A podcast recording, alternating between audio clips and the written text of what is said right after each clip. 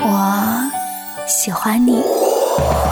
大声说爱，一吻定情。态度电台恋爱季，全网寻找勇气少女，最特别的告白方式，用声音记录甜蜜瞬间。微信关注态度电台，发送“我喜欢你”，定制专属于你的独家记忆，让全世界听见你的追爱故事。爱情的美妙之处。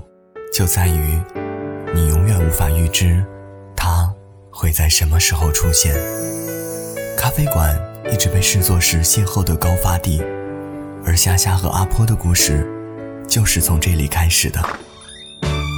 第一次见面时，阿坡穿了一件灰色的外套，加上一米八几的身高，在夏夏眼里，着实有点距离。我们是在同一家咖啡馆里工作认识的。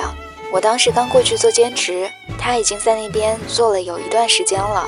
当时我就觉得他和别人有点不太一样，其他老员工嘛都会很热情的教我各种的，但是他就有点冷冷的、酷酷的那种，所以我也不敢去和他说话，就觉得他好像很凶的样子。这样紧张的情绪持续了两天，第三天，阿婆没有出现，第四天，阿婆还是没有出现。夏夏有点疑惑，也有点小失落。第五天，当夏夏收到阿坡的微信好友申请时，她甚至有点不敢相信自己的眼睛。他当时加我微信的理由是说方便我给他买东西，因为他当时正准备回国一段时间。大概是因为同为漂泊海外的华人，聊起天来也特别亲切。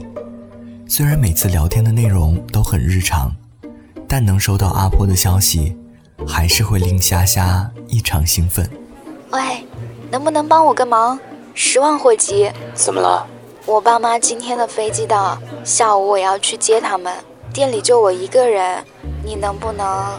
可是我……拜托拜托了。呃，好吧。太感谢了，改天请你吃饭。接到你爸妈了吗？还没呢，刚到机场，飞机晚点了，可能还要一会儿。哦，其实我下午有个考试。啊？你怎么不早说？对不起，对不起啊。没事啦，反正也不一定考得过。只是一个人在店里好无聊哦。我准备听听歌，有什么推荐的吗？啊，我发我歌单给你听听看。好。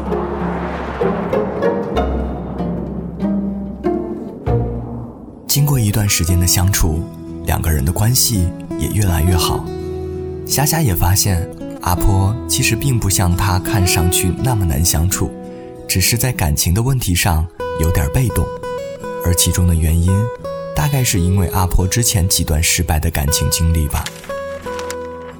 阿婆生日前，两个人原本约好的生日当天一起吃饭，但怎料阿婆在头一天和朋友聚会时喝醉了，一觉就睡到了第二天下午。我本来想。他生日请我吃饭，应该也是对我有点意思吧，所以我提前好几天就开始准备了，要穿什么，去吃什么，送他什么礼物，要不要跟他表白，想了好多东西的。结果到了他生日那天，就怎么都联系不上他了，我好着急的，一直到了晚上七点多，他才给我回电，说他头一天和朋友聚会喝高了，睡了整整一天。我心里那个气呀，但也不能说什么呀，我就跟他说。算了，那你好好休息吧，咱们改天再聚喽。不甘心的霞霞决定再主动一次，于是早早的买好了电影票，也和阿坡敲好了时间。结果他又放我鸽子了。他说因为我约他约的太早了，所以他把时间给忘了，就答应了其他朋友的邀约。我当时就觉得好委屈啊，明明是我先约的。最后却有一种被别人插队了的感觉。那时候我们也还是朋友，我也不好怪他，所以也是说没事啊，下次再约喽。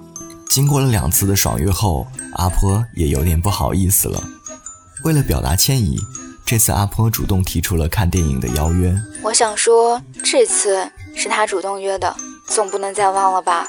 结果他爸又约他喝酒。我都怀疑是不是老天在故意逗我啊！可怜的虾虾也只好用好事多磨来安慰自己了。在经过几次阴差阳错的爽约后，终于在一个晴朗的周末，阿婆借着搬新家的机会，邀请虾虾去吃韩国料理。他说他搬完家之后来接我，其实我都已经没有抱什么希望了。不过还好，这次他终于出现了。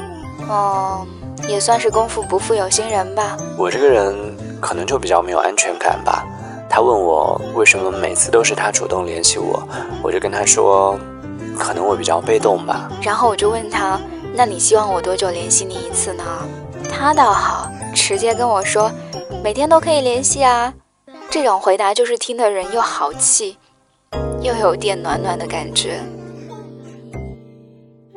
这样模糊的关系持续了一段时间，夏夏不确定他们到底算是朋友，还是算恋人。她不知道阿坡对自己到底是什么感觉，她想向阿坡表明自己的心思，却又怕最后连朋友都没得做。他很矛盾，也很痛苦。最终，他决定为自己勇敢一次。我知道我从一开始就很喜欢他，但是不知道他到底喜不喜欢我。从来都没有跟我说过，我也没有问过他。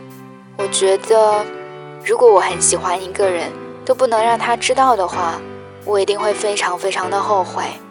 所以我就给他写了一封信，把我心里想的全部都写在信里了。我告诉他，我不想再猜来猜去的了，希望他能够给我一个明确的答案。就是这封告白信，戳破了一直阻隔在两人之间最后一层窗户纸。在爱情里，总得有人先迈出最艰难的第一步，别因为无谓的羞涩，错过了属于你的幸福。每个人都需要一次勇敢说爱的机会。态度电台恋爱季，大声说爱，一吻定情一吻定情。穿越时空，重塑经典。当原乡情遇见江直树，我的少女时代导演陈玉珊最新力作，林与王大陆甜蜜演绎。二零一九年情人节，纯爱电影《一吻定情》，带你找回爱情最初的美好。